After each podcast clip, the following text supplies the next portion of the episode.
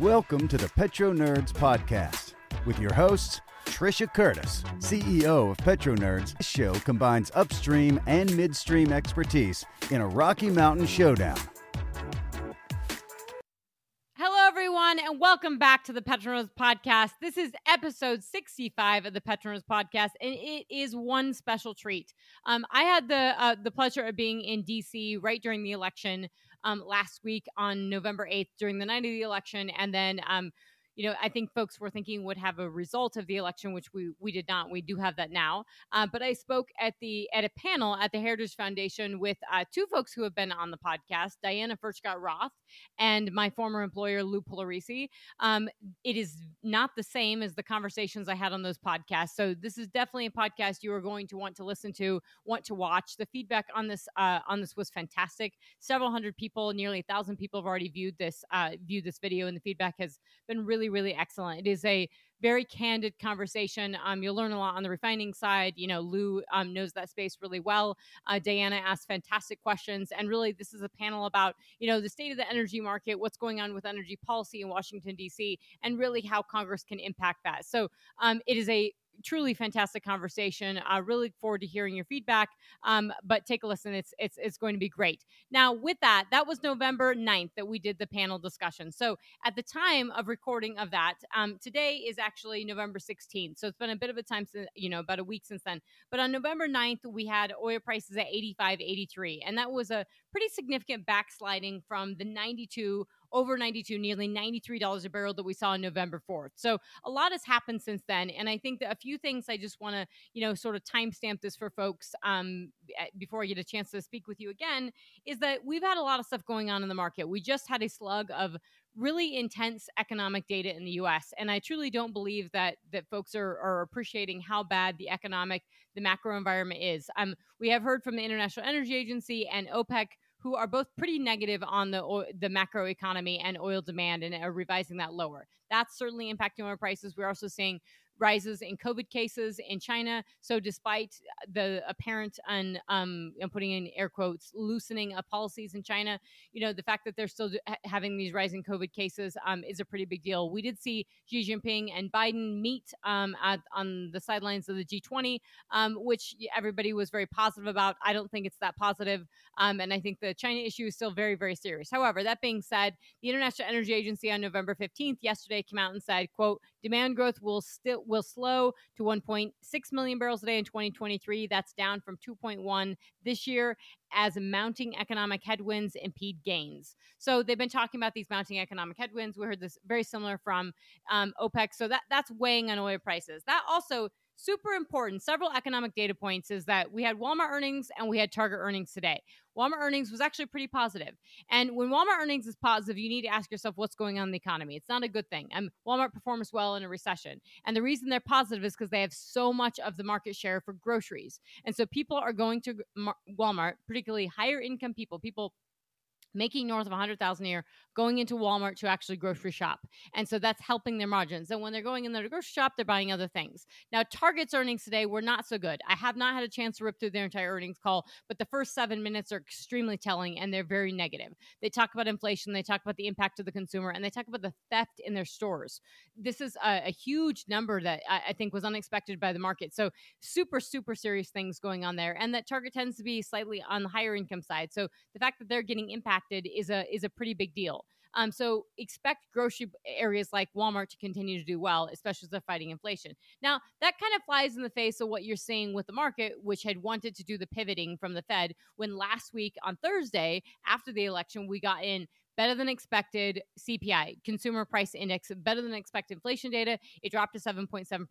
But if you peel back the onion and you look at what's in those numbers, what we actually saw was that rent is still way up. It's still on a, a breakneck trajectory. So rental rent is still really high. The core of the CPI is still really high. So the market was hoping that the Fed would pivot, and they're still baking in this Fed pivot. Um, the they really need to not making this Fed pivot, given that we still have significant issues on the energy side and, and stickiness in inflation, and we have major, major job issues. You can go anywhere and hear about the labor shortages. Doesn't matter where you go, from the dentist to the oil industry, you're going to hear about the labor shortages, and that means that we have stickiness and you know we have stickiness in this inflation, um, and we don't have enough people actually working, and that is coming on the back of so we we had FedEx furloughs. So we've had FedEx saying they're furloughing people. FedEx is a bellwether of the economy, like Walmart in many ways. So the fact that they're furloughing people is really big, is a very big deal. It's it's telling you that things are slowing down. Um, we had Walmart and Target Target earnings. We've had Amazon layoffs, 10,000 people. Those are largely corporate layoffs. So it's very interesting right now to see this being sort of skewed on the corporate side. I think the implications for this are significant and really will impact housing.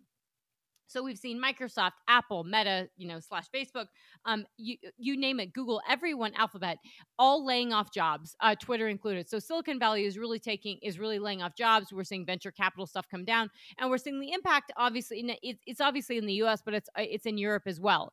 Um, so that's very very significant. You know, these companies were overvalued during COVID, um, and clearly probably overstaffed and overhired. But the reality is is that those corporate layoffs, ten thousand people, um, eh, ten thousand people at Amazon Amazon are largely on the corporate side. That's really significant if you're thinking about those people who bought homes and might have two, a, a, two income and are paying for these, you know, eight hundred thousand, six hundred thousand dollar homes or million dollar homes, and then somebody gets laid off and they have to move. And I think that brings me to my point of we just saw data come in from the New York Fed that said that our the debt U.S. household debt, which is something I, I, talk about a lot to my clients about, is that U.S. household debt was uh, has risen by nearly a half a trillion dollars in a single quarter. So we went from in the Q2 of 2022, we went to 16 $1.15 trillion in US household debt. And last year, 2021, was the single biggest increase we've seen since the year 2007 in terms of household debt, largely on the back of mortgages.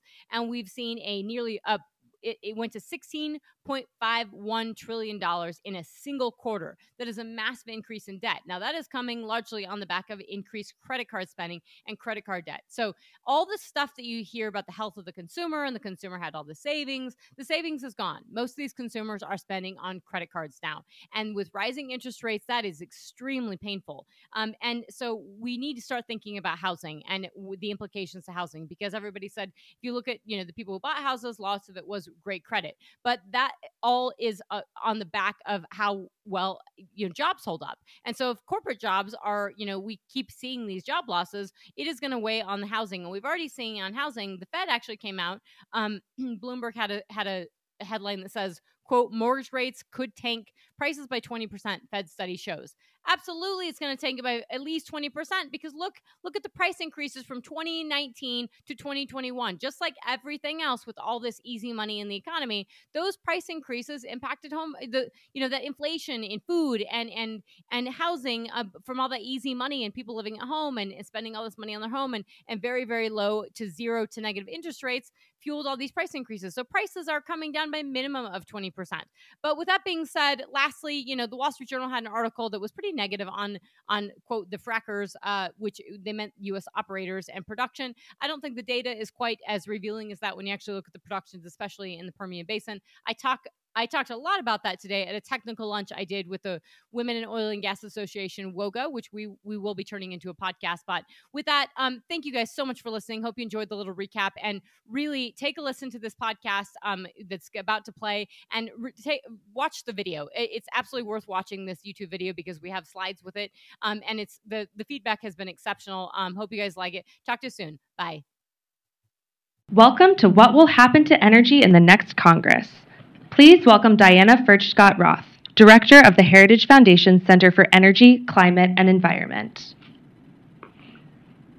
It's great to be here. Thank you so much for coming.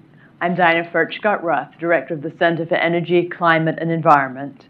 And I want to welcome all of you to this event, those of you who are here and those of you who are, who are online. And I've been told there are about 200 people online and more people are going to be watching via webinar.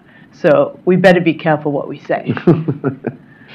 We're honored to have with us today Lou Pugliaresi from EPRINC, which is the premier DC energy mm-hmm. think tank, and Trisha Curtis with PetroNerds, the premier Colorado energy strategy advisory firm. Well, over the past year ending in September, the latest data available, the price of energy has risen by about 20%.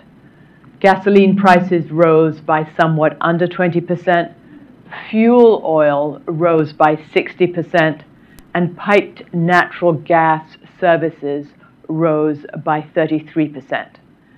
Data for the year ending in October are going to be published tomorrow uh, by the Bureau of Labor Statistics.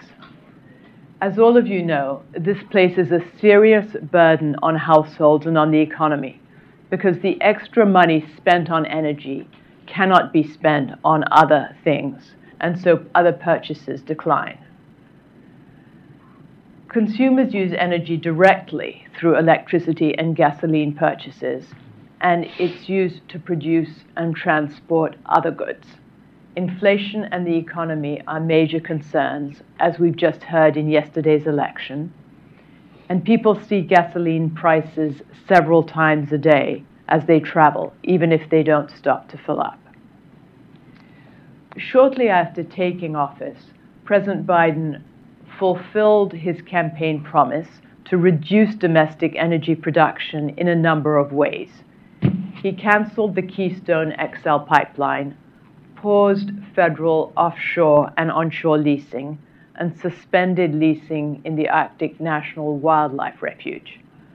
The Federal Energy Regulatory Commission has issued a policy inhibiting new pipeline production in the United States the Securities and Exchange Commission and the Office of the Comptroller of the Currency have stated they will take into account climate risk when evaluating companies' and banks' investments. And this reduces capital flowing to oil, coal, natural gas, and nuclear. So the question before us today is this Can Congress help the feds fight against inflation by encouraging further energy production? America has vast reserves of oil and natural gas, and some say that higher production would lower prices. Others say that America is producing as much as possible and that no further production is possible, and even if we were to produce more, this production would not affect global prices. So that's what we're going to be discussing today.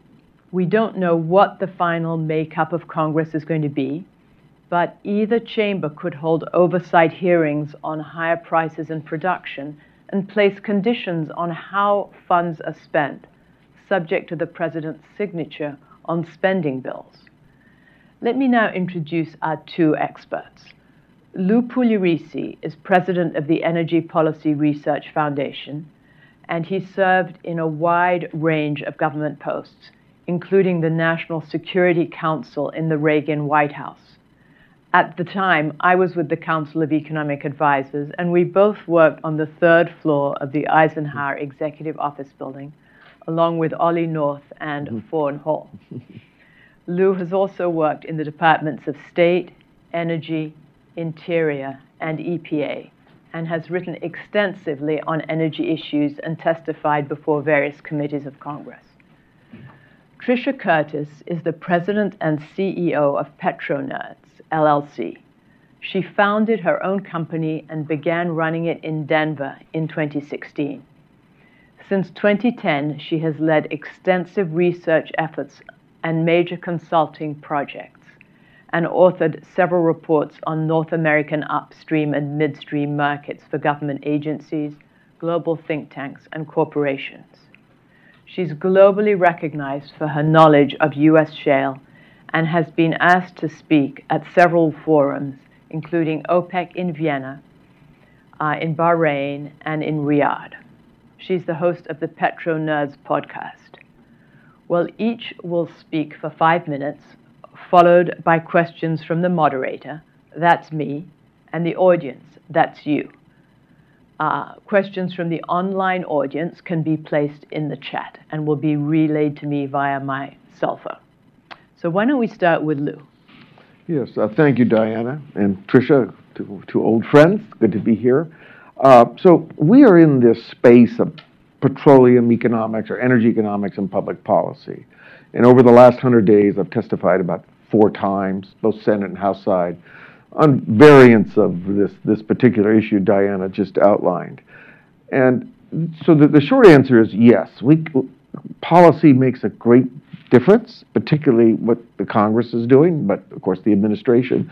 And I, I thought I'd, I'd maybe just show you two or three slides, but I'd like to start out and say, look, the North American production platform is an enormous engine of wealth creation, uh, energy security, and, and uh, prosperity for the United States. It, it, it's a, a central element of our national power.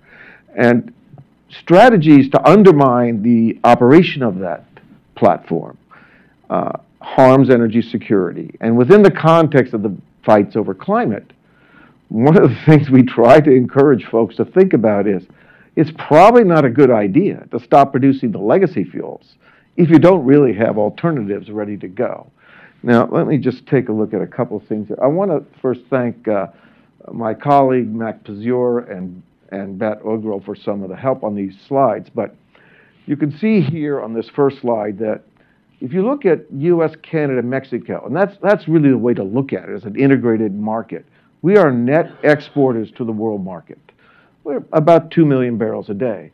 Now, you hear a lot of discussion that the U.S. is importing crude. Yes, we are importing crude, but we're also exporting a lot of products. So when you solve all the efficiencies of transportation economics, processing, and marketing, the U.S. is not a net draw, or North America is not a net draw on the world market. We're a net contributor to it. But the policies that we're following now are diminishing that role. Uh, it's also true for gas. The other thing to sort of address this uh, question that Diana raised is between 2000 and 2020, I mean 2010 and 2020, the United States provided over 80% of the net increment in demand to the world market. This is one of the reasons why prices remain so low. So we have this vast resource base. I mean, the, the gas resource base is quite amazing, but inefficiencies in the distribution of it or regulatory programs are sort of what's holding us back. Um, finally, uh, what I what I'd like to just before we get started on that is that on the there is a short question I'd like to say on the downstream, because the operation of this platform would be more efficient and less costly to consumers if we could get the production of gasoline and transportation fuels more in line with their cost of production instead of the sort of regulatory framework. And so the U.S. various biofuel mandates particularly the ethanol standard above 10% of the fuel supply, is spiking the compliance cost.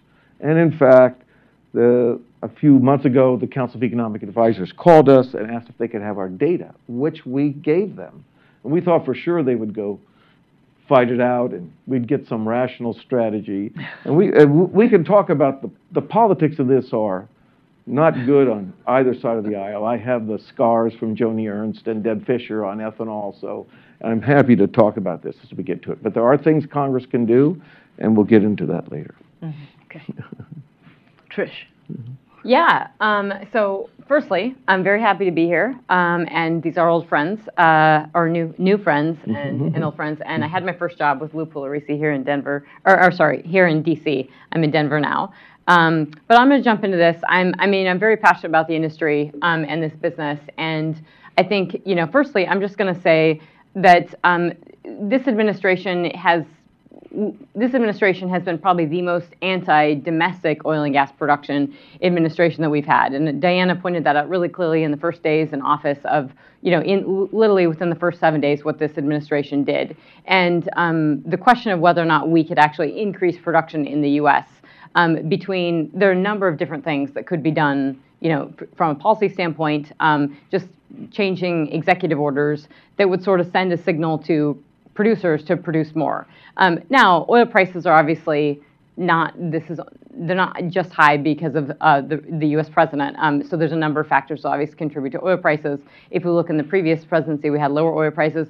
But if you just think about how, if you're listening to the stock market and you're hearing about how folks are talking about energy, obviously energy stocks have done really well. Now we don't know what's going on with Congress, but they're trying to figure out where's this going to go. And I would say, you know, it's positive for energy stocks if you know, Congress could push forward infrastructure, right? If we could actually build a pipeline, that would be positive for multiple energy stocks like um, folks in the Marcellus that need to produce um, more natural gas. That would be positive.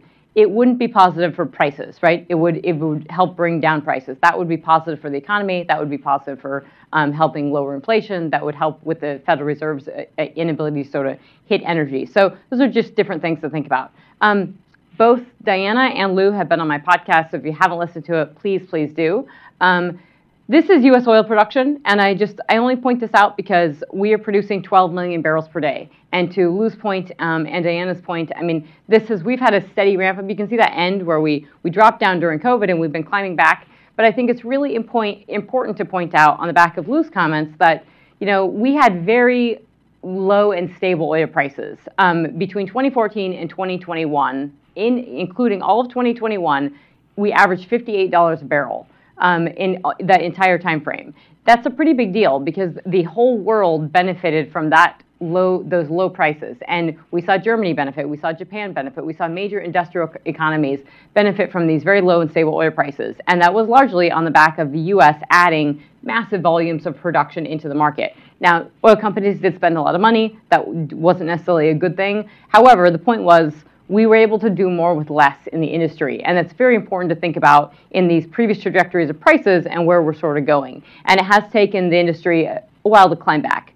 The other point to say is that, and you don't hear this as well, you don't hear this from the administration, nor do you hear it from other uh, major news sources, is we're the largest producer of natural gas in the entire world.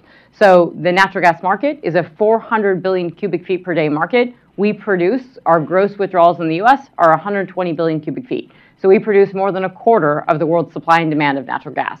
That is massive, and it's on the back of a very low rig count. That purple line is the rig count, and you can see that we're not really targeting natural gas. We're getting all this associated natural gas from the Permian Basin, from the Eagle Ford, from the Williston Basin, from the DJ Basin, and that's really contributing to our ability to be able to export liquefied natural gas to folks in Europe, which is extremely important. Um, we're also just doing a lot more with less. So we're we have longer laterals. I mean, during COVID, as with every downturn, we get smarter, we get better, and we've incrementally drilled a lot longer laterals over the course of two years, which means you need less rigs. Um, so we have a lot of efficiency. Um, I'm just going to back this up to you know the White House and the SPR. I think this is extremely important. Um, we started at about 640 million barrels. Um, that was about 32 days of cover, and we have about 400 million barrels, and so we've lost about 10 days of cover on the SPR. That's not typically what you use the SPR for. You don't use it um, to lower oil prices and to um, buy votes. You use it because you have a shortfall of oil. Um, and lastly, I'm just going to say permit approvals. This is permit approvals on federal land. So the point that Diana was making of that executive order 14008 on climate change, which was enacted in day seven of this administration, basically suspended all permitting on federal land. Um, and, or, or, sorry, the first day we suspended all permitting on federal land. Then they renewed it. But you can see that is pre-Biden is in red and post-Biden is in blue. And you can see those federal permit approvals have really come down. And so something you see a lot on TV is, hey, well, we have 9,000 permits. If you want to drill, just go drill them. Well, you know, it, doesn't, geology doesn't quite work that way. You know, you just, just because you have a permit doesn't mean you want to necessarily drill that well and you have to test it out. But the point is that the permit approvals have really come down and you're re-upping. So if you have an existing permit, you cannot re-up that permit. And there has been no administration until now that has not reapproved existing permits. That's never happened. So now we're not doing that. Um, and our lease sales, to Diana's point, have um, actually between the ones that have been canceled and the ones that have been approved, they basically equal nothing. So we haven't had any federal lease sales. So when you think of business signaling to the market of where we're taking this business, you can't really beg the you can't really beg these oil companies, hey, produce now, because the signal from the beginning two years ago was, hey, we're not in favor of you. And two years is a long enough time frame to impact oil and gas production. Um, so if the administration had done different things at the very beginning, I think we would have a different outcome. And that being said, we are still producing 12 million barrels per day. So with that, I'm just going to leave it, and then we can go to questions and discussion. Well, let me start with this. Uh, given that we know the House of Representatives is going to be Republican, we're not going to have a windfall profits tax because taxes start in the House of Representatives. So we know that that's off the table. What do you think, and that's, uh, that's beneficial because then oil companies can use these funds uh, to reinvest in production if they're able to do that. What else do you both think that Congress could do in order to increase energy production? Why don't we start with you, Lou, and then Sure. I, I think, I, I thought Trish's points were, were on, on the mark. So what we actually, we testified on this. Take the renewable fuel standard for ethanol down to ten percent. And can you explain to us what the So, yes, renewable that- fuel yeah, standard is? Because I'm reluctant, if I asked another what it is. person to write a paper on ethanol in our group, they would quit. But let me just say that uh, the Congress has a series of biofuel mandates. These mandates are not based on market conditions. They're just, they were, they were signed during the Bush administration, and they, they, they were directed at somehow increasing the fuel supply in the United States by requiring higher levels of biofuels in the production of transportation fuels. Now, it turns out like ethanol is a valuable blend stock for gasoline, and it works pretty well. And if we had no regulations in place now, we could probably blend at 10%. And we're actually fighting over a small volume because we've never blended much above 10%. But the, way the regulations work, you see biodiesel and cellulosic and all these advanced programs, they're probably adding 30 cents a gallon. The farmers aren't getting very much out of this. But the, you just can't, know, the politics of this are kind of bad on both sides of the aisle. And it's, it's really hard to fix. But it's, it's a tragedy because we could actually probably bring down gasoline prices. The other issue is that we have balkanized the specifications for gasoline. So this adds to uh, increases in distribution costs. And part of this is something called RVP, Reid vapor pressure, having to do with precursors. It's a local pollution issue. I, I won't spend a lot of time on it, but there'd be enormous benefits to having a single standard for the country. And then we also have our favorite is the Jones Act. It provides a lot of inefficiencies. Uh, the Jones Act is a restriction requiring you to use U.S. Uh, flagged, generally U.S. constructed and U.S. flagged Union tankers to move products from one American port to another. This is a perennial fight and problem, but the unions have a lot of juice on this, and it's really hard to fix. So on the downstream side, there are things we could do. On the upstream side, I couldn't agree more with uh, Trisha. It's very important to send signals that we're going to have an expansive oil and gas uh, production policy. And we can do that at the same time create a lot of wealth and a lot of income to state and local governments. In fact, I've been quite shocked about, let me leave, there was a lease sale in New Mexico on federal land. It generated, I think it was December of 2020, generated about a billion dollars. This is like net economic rent, which came to the federal government. But under U.S. law, $500 million of that was kicked back to the state of New Mexico. Now, you could argue that this production is a bad thing, you know, it's horrible stuff. But that $500 million that went to the state of Mexico was pure economic rent. They could build opioid clinics, hospitals, roads, they could improve their schools. And so there's a real failure in the policy process to say, yeah, we don't really like this oil and gas, but we're not, we, we don't really want to talk about the benefits that actually uh, local communities get that we're willing to forego. So it's, it's really sort of fuzzed up in the political process, and a lot more education needs to be done to understand what we're missing out on. Um, so I'm just I'm going to piggyback on that because those are I think excellent comments. Um, and I think so. There's a couple things I want to show you, and that's you know just to Lou's point. I'm going to come back to refining in a little bit and what we could do on the production side. So what Congress could do, I think, firstly, is um, changing the conversation is important. So we have had zero pushback on the administration by and large. Um, I don't think there's been enough vocal critics. I mean, the fact that Joe Manchin is a Democrat and is the MVP for the Republican Party on pushing back on Joe Biden on energy is a big deal. Um, and he has, you know, sort of bent the knee and um, and went ahead with the Inflation Reduction Act, which obviously didn't reduce inflation, um, in hopes that a, you know, a pipeline might get built. Um, but a pipeline getting built is super critical in terms of actually move. You, you, the Marcellus is capped at production right now and is the most prolific. One of the most prolific natural gas sources in the entire world. Can you tell people where the Marcellus Shale is? Yes. Because some of them might not know.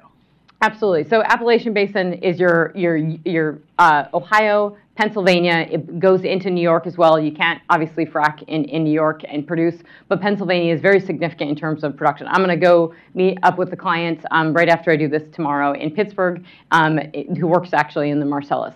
Um, so that's right in there, and it, you're right near Virginia. You're on the East Coast, and massive amount. We're talking, you know, 10, 20, 30 BCF a day. The wells produce, you know, 15,000 cubic feet per day on average well when they come online. So huge prolific natural gas basin. The problem is, is that we need this Jones Act waiver to actually move liquefied natural gas from the Gulf Coast of the U.S.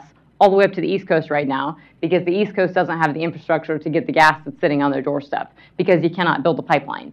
And we can't actually increase the production in the Marcellus because we can't, um, we haven't been able to build a pipeline. And that's, that, that was pre Joe Biden, that has been happening for multiple presidents where we've had massive, not in my backyard, NIMBYism issues. Um, but I just want to point out that if you look at New Mexico and you look at just state production, um, that, that yellow line there is California. That's a steady decline down. Every month, California loses production. That purple line that's next to that yellow line is Colorado. That's up and down. Massive regulatory impacts in Colorado from significant permit permitting issues. Um, and when Jared Polis came into office, we really saw production come off a cliff.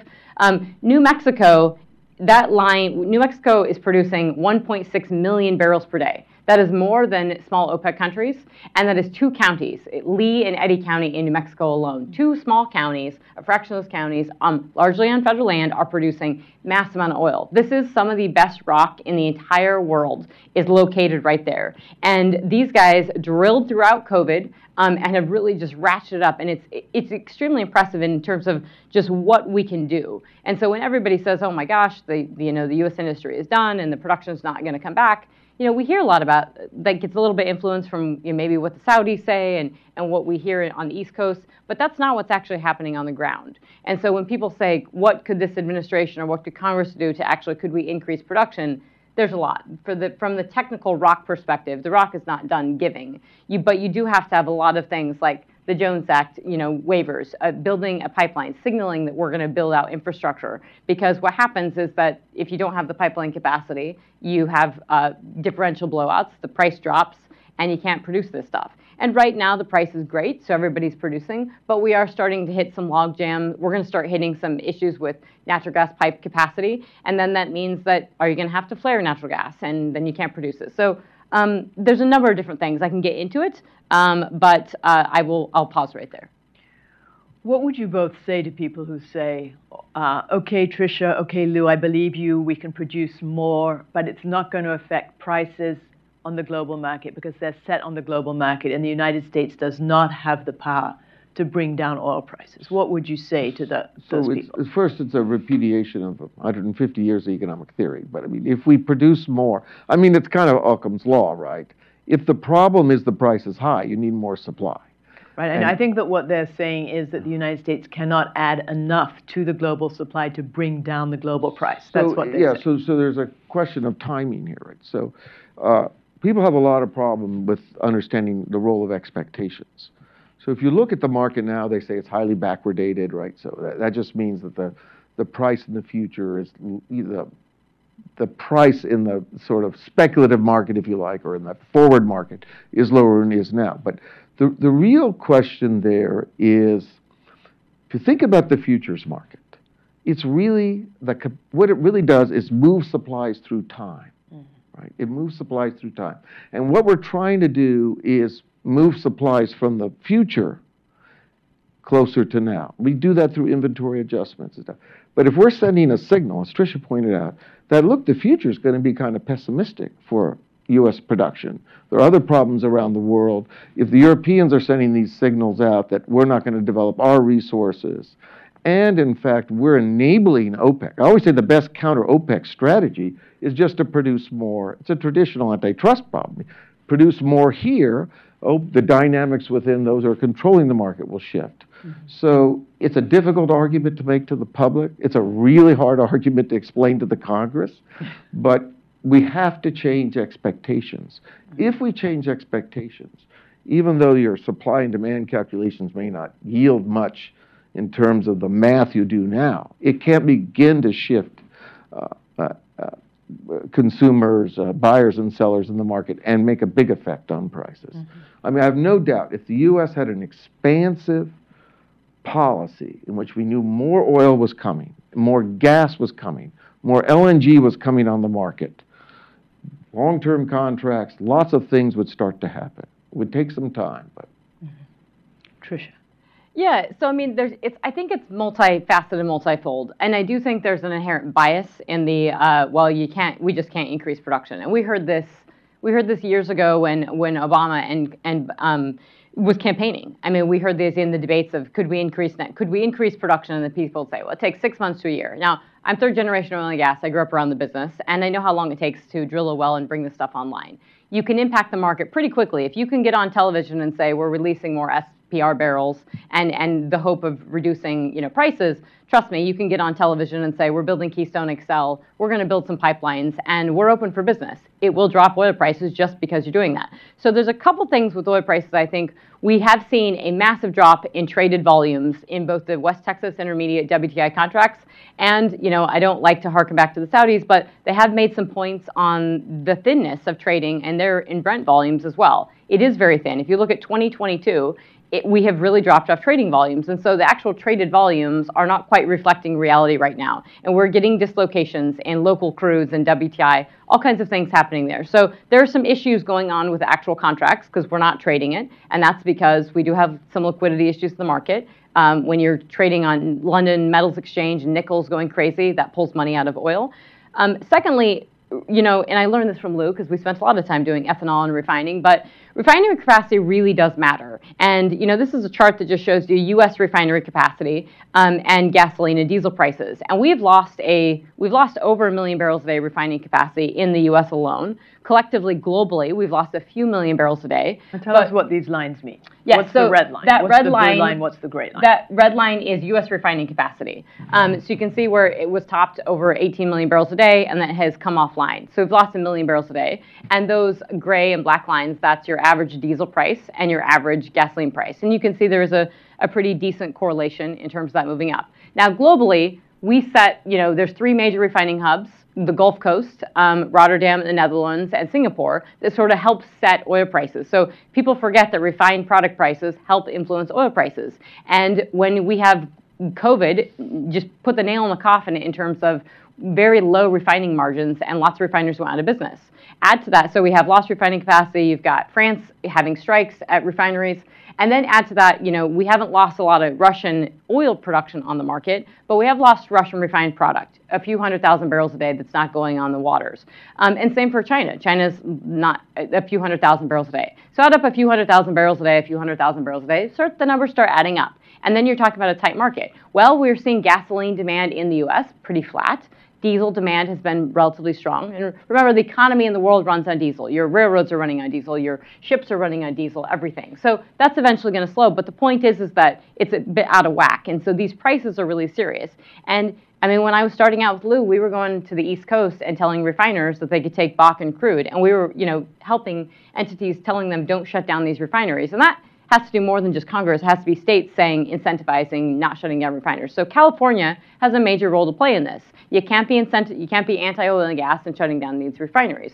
And that gets me to my last point of, I think it, ESG and the the um, the comments that Diana was making with the SEC um, and the regulatory environment, and where the U.S. comes out guns blazing and saying, you know, we're we're going to produce less and and we're going toward green it really does matter because this is a trickle down effect. And if everybody is, you know, has these tailwinds and they're very excited about all these green investments, which aren't making money, and they're not producing money, and they're even incentivizing oil and gas companies to produce to take billions of dollars and to put it in lower carbon, that lower carbon is lower energy, has a lower BTU output, and that is impacting the consumers today here in America and all over the world because everyone has put those dollars into lower energy output, and we are feeling the ramifications of that today. So it's something that you know the U.S. can have a profound impact on it, but the world needs to you know really have a come to Jesus moment that we have to be producing energy and a lot more than we're producing now.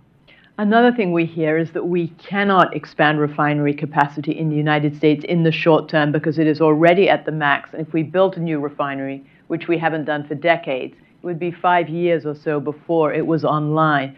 So if we are really capped at refinery capacity, uh, how can we lower prices? So, um, first, the structure of the production process. I, I, the refining stuff is a little tricky because for many years we had too much capacity in the North Atlantic Basin, right? Mm-hmm. So we had some inefficient facilities that had to be shut down. how, and I, I'm actually parsing it all out is difficult. It's very difficult to parse out all the forces. It's clear to me that the pandemic shutting down really made it difficult to recover quickly. There's a lot of things you could do to tune up some of the refineries. But um, we don't really, I mean, we had a period of very high crack spreads, but we also had, you know, this. What crack so a crack spread spread is the margin between what you pay for the crude oil and what you can sell the products for, right? And that just took off. It had to do with a huge, a lot of distortions, which now are being exacerbated. If you think about it, it's a little more tricky. What happens is natural gas prices shot up, right? The Asians are pushing back their natural gas, but people are then having to shift to coal and diesel, right? The Saudis, I mean, they use, I think, two to three hundred thousand barrels a day in direct crude burn in their utility system, because the relative price of gas. So you had this question of when gas prices spiked, natural gas prices, it began to put more pressure on the diesel market, in particular in Asia and the Middle East. And so it's all sort of related to a policy that doesn't have enough volume of oil and gas in the world market. And that was last. Um, so if you if you go back and you look at energy prices last fall um, in September, when we saw that price spike of oil, that was because we had the fuel switching where natural gas prices spiked and everybody was switching from natural gas in the power plant to diesel. And so that was the immediate uh, beginning of this. In addition to lost this, we lost this refining capacity, so we lost this diesel. And then the Saudis, he's 100% right, 200 to 300,000 barrels a day on a daily basis. In the summertime, they burn a million barrels a day, and they were able to do something amazing. They swapped. They were able to put that oil on the market because they were using Russian fuel oil um, to burn instead, which was nice and convenient for them.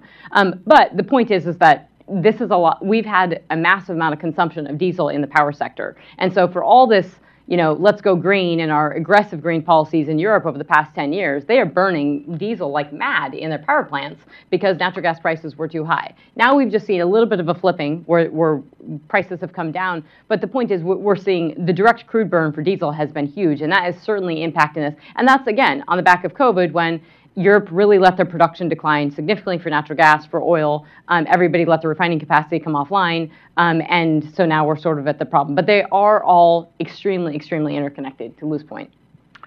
Let's open it up for questions. Uh, do we have any questions here? And if so, wait for the mic. Uh, Myron Ebell, let's wait for the mic. If you could identify yourself and your organization and ask a question rather than a comment, that would be terrific. So many so many conditions. Uh, Myron Ebell, CEI. Uh, I'm encouraged to hear that American production has remained buoyant despite the best efforts of the Biden administration to uh, depress it and destroy the industry. But I'm wondering actually what Congress, the 118th Congress, can do. And I just wonder if you would talk about uh, two aspects that occurred to me. One is the appropriations process, and the second is uh, all these financial regulations that you mentioned uh, the ESG, the SEC rule, the attempt to drive investment out of uh, conventional energy and say you can't do it anymore. You can't invest it. Uh, Because obviously, if we can't invest in it, production is going to start going down, right? So first, let's talk about FERC because the chairman is uh, been renominated by the administration, I believe, and I think Tell us what FERC is oh, and what it does. Federal Energy Regulatory it does. Commission, which uh, is the fundamental regulator in interstate gas pipelines, not necessarily, and uh, also very active in the movement of uh, regulation of electricity across the United States. And have a commission, an independent commission, and uh, as anyone who's watched the hearings knows that uh, Senator Manchin was quite upset with the chairman. He was applying, he felt, a lot of standards which were not in the law, and he's he- held up his his hearing. I think hearing is now scheduled for Glick. So one thing is you could that hearing process could you know presumably Manchin's going to torture him. We'll see what happens. Whether he's he's moved a bit, he's pulled back some of the more onerous regulations, so it can have an effect. Effect. Uh, we I, I thought oversight when the uh, the Cheniere facility, I think it was Freeport, lost its, uh, it had a fire, and they needed to do a complete root cause analysis. In any rational system, when you looked at the value of that gas, you would have sent the PHMSA team to work 24 hours at the site. You would have just dedicated them down there to find the root cause, to get the regulatory hurdles out of the way so you could get that gas, that LNG back on the water. There are things the administration can do, but I think fundamentally, it's a the administration, there's a real problem unless they begin to feel the heat from Congress. So the oversight hearings is a way to go. Unfortunately, the election results last night, I don't think are serious enough for the administration to alter its uh, attitude towards this. They have a fundamental view that the path to net zero is to halt the production of the legacy fuels now. And, th- and there's some magical thinking that you will have some substitutes. And so it's, I, I just think this is going to be a long, hard political slog. We have a question. Uh, well, let's take a, an online question first, and then we will go to you. Uh, the online question is What about the long term ecological issues? Aren't you concerned about the ecological issues? In other words, the ecological problems from producing more oil and natural gas?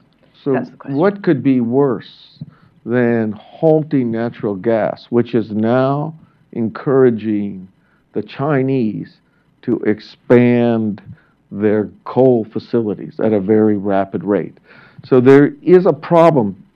You know, there's sort of this abandonment of marginal analysis which I, I've never, uh, somehow, I always said, well, what's the matter with almost net zero? Why do we have to have net zero? How about almost net zero? There must be, I mean, you know, Nordhaus did this big piece years ago. He was a very darling of the climate people for a while till he said, well, I looked at marginal analysis. I think you shouldn't spend, you should keep spending till it rises six and a half degrees. You know, he sort of did this the math on this, you could argue whether it's, it's relevant at all, I mean, given the uncertainties. And so, at a minimum, the administration should be embracing expanding natural gas, putting a lot more LNG on the water, because that is the way to price it, to get the price down, to encourage particularly the growing Asian economies to use more gas and less coal. And they want to do that for local, not for climate, but for local air pollution. Mm-hmm. So we, we, we have a fundamental misunderstanding of both the scale and the cost challenge of the energy transition. And, and so, in my sense, that's the, it's a kind of limitation in how to think about this problem uh, as a global solution rather than. Mm-hmm. I would say that eco, I'm, so if you want to solve, for, if you're concerned about ecology, if you're concerned about the environment, firstly, China has a whole eco, ecology. So we're division. all concerned about the environment. Um, we all want cleaner air and right. cleaner water. And as our society's incomes rise, they have a greater demand for clean air and cleaner water. Right. So the way you do that, though, and, and I think, I mean, most folks in Denver in the oil and gas industry are, are pretty hardcore environmentalists. Um, no one's no one's anti you know clean air, but you cannot do that by if if you're going to outsource your production to Saudi Arabia, into Iran, into Venezuela, into Russia. Um, you um, automatically increase your emissions immediately because you're literally transporting it uh, via diesel tanker to your country, and you don't have control over that production. We have the highest emission, NOx and SOx regulations in the entire world in the U.S. We have the highest, some of the highest air emission standards in Colorado for oil and gas producers. So I mean, you can't you can't say that we're anti we don't want to produce it here, but we want to still consume it, but we want to produce it somewhere else. It's just that's absolute BS when it comes to the ecology.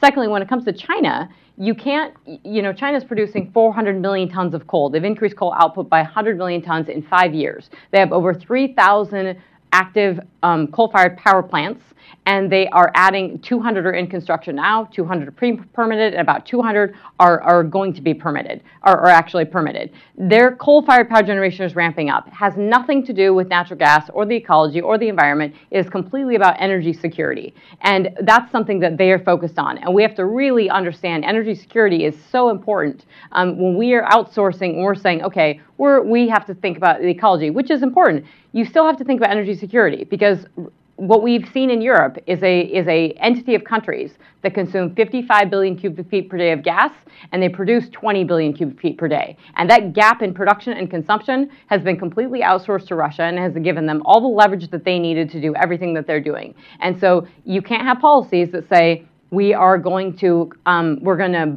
produce less, but we're still going to consume what we're going to consume. It just doesn't work that way. And politicians are not willing to say we're going to cut consumption because that would devastate your economy, as we saw with COVID.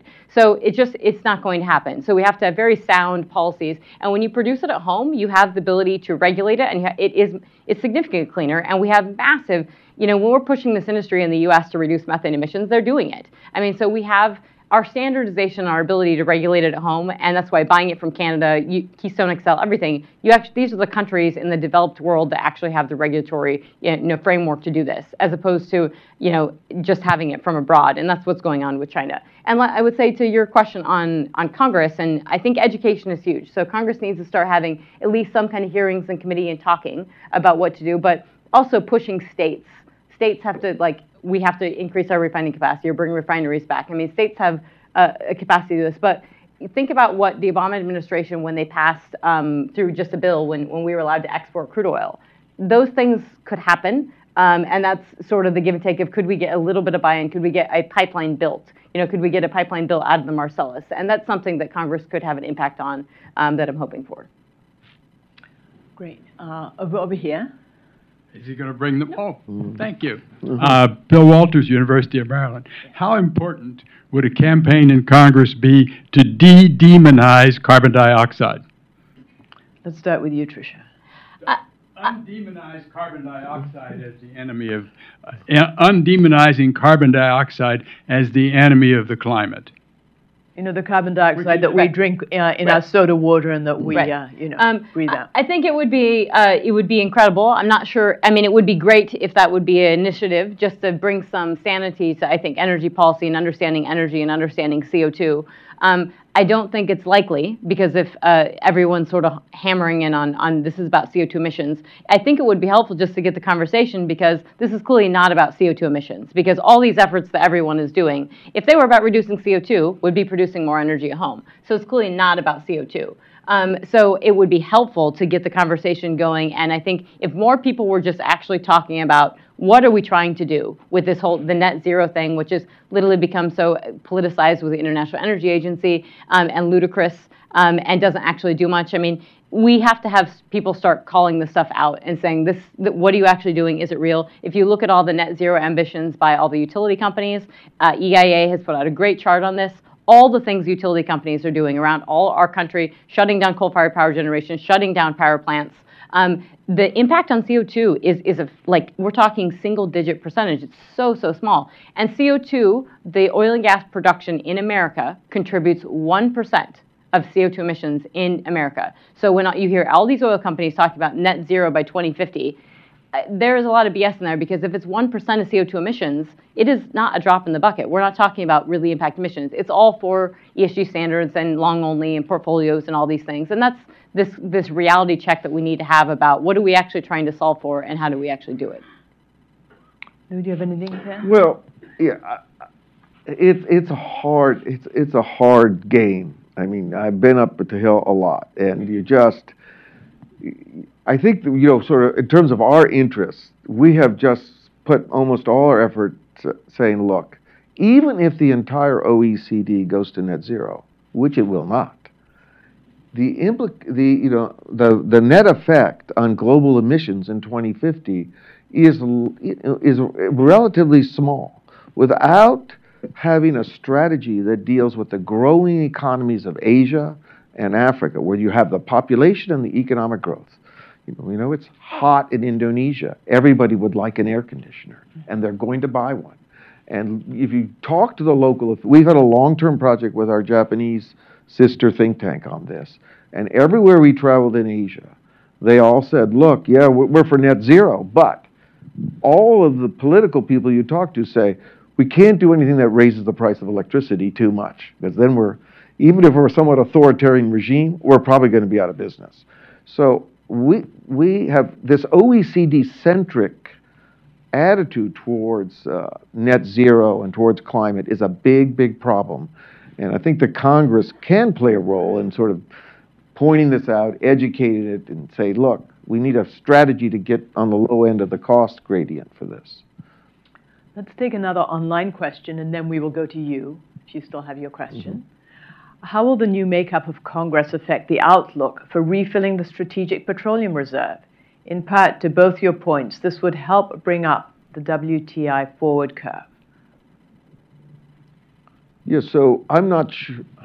The SPR, so I, I ran into the, a former, in Tokyo, former EIA administrator, and I was sort of, sort of uh, bemoaning the problem of using this as a kind of piggy bank every time prices went up.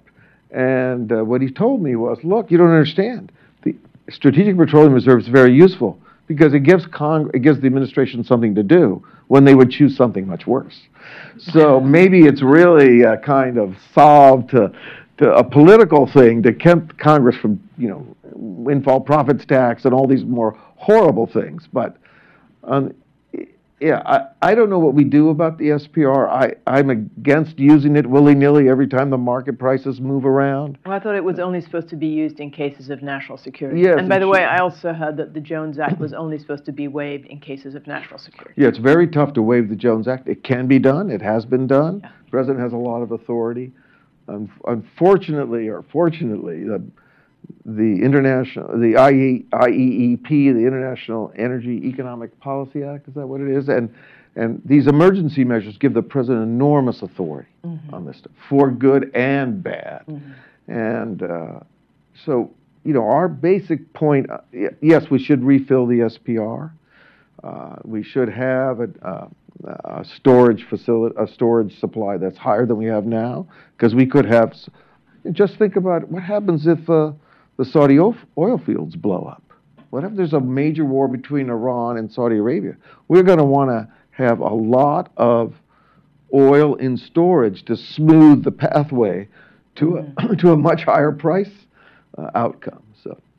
Which and that's I think why you're seeing oil prices. I mean, there's a big uh, there's a big geopolitical risk premium still on oil prices right now. I mean, the, I don't think the fundamentals are really reflecting you know these high 80s or even 90s. However, that being said, the SPR, um, it's just sort of like these canceled pipelines, right? Keystone XL, we didn't really feel it, and we didn't really feel canceled uh, natural gas pipelines because we had low prices. Now we have high prices on natural gas, we have pretty high prices on oil, and now these canceled pipelines are really kind of coming home to roost we, um, you know, we end up in the U.S. and uh, really all over the world, you sort of overbuild in pipeline capacity, and that is great for the producers because they have lots of flexibility in how they move their product and it gets to market, and it's a huge portion of, you know, it's a piece of the midstream sector a lot of people don't pay attention to of how oil and natural gas and even refined product flows, and it's really critical um, in America to how it helping set prices. So it's something that we're feeling now. The Strategic Petroleum Reserve is, I think, you got to hearken it and liken it back to. It's a little bit analogous to that. Is that we aren't feeling it now, but we have that 200 million barrels is a lot. No one's done that. No, no president in history has ever attempted to do that. So one, and I, I am just godsmacked, the gobsmacked that we don't hear criticism on CNBC or Bloomberg when the president gets up and says, okay, we're doing this release, and nobody's saying, holy crap, this is really bad policymaking. Because right now, if we don't feel it, to Lou's point, we, we have this geopolitical risk premium, and if we lose any barrels abroad, we're going to need to tap into this because we may actually need it. Or to say we have an outage in the U.S., if we have a, what if there was something that happened in the Permian Basin or in North Dakota or something, and we actually lose a couple million barrels of production or something in Canada or anywhere, you have this as a, the reason why it's strategic. So I think it's really important to think about that, and globally as well, is why it's really important that democratic countries who have allowed their output to decline have really put the entire world at risk in terms of geopolitical power and also in energy security. So we need to be pushing not just the US, but we need to be pushing all these democratic countries who have high standards on methane and emissions to be producing as much as they possibly can because we cannot leave it to Saudi Arabia and Venezuela and Iran um, and Russia to be producing this and just us at, the, at you know, taking the knee and consuming it. Last question. Please identify yourself and your organization. Hi, thanks so much. Uh, my name's Tara. I work at Treasury. Um, I wanted to ask on what you think the price effects, like the global price effects of the um, A, the service ban, the potential service ban, and B, the proposed price cap would be. So the we've done some work on the price cap.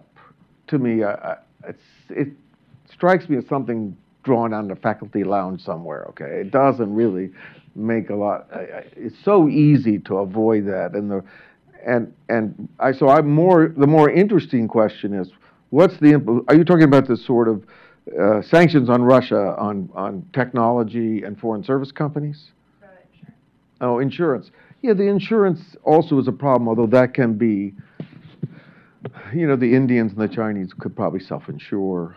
I think that's what's going to be happening anyway. I do think the more interesting question is the export controls and what has happened, you know, what, you know, to try to get the service companies that have worked in Russia into the room and ask them, well, how do you, how fast do you think the Russian production is going to deteriorate? What does it mean long term?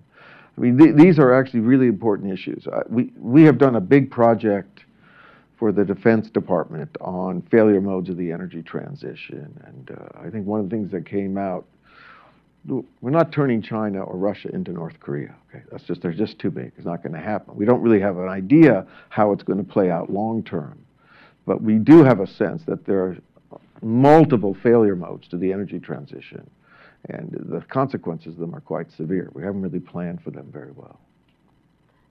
I would say to date we haven't seen so we haven't seen Europe actually reduce um, hardly anyone really reduce consumption of, of Russian oil and natural or Russian oil and natural gas, um, except for obviously natural gas that they've cut off themselves to Europe.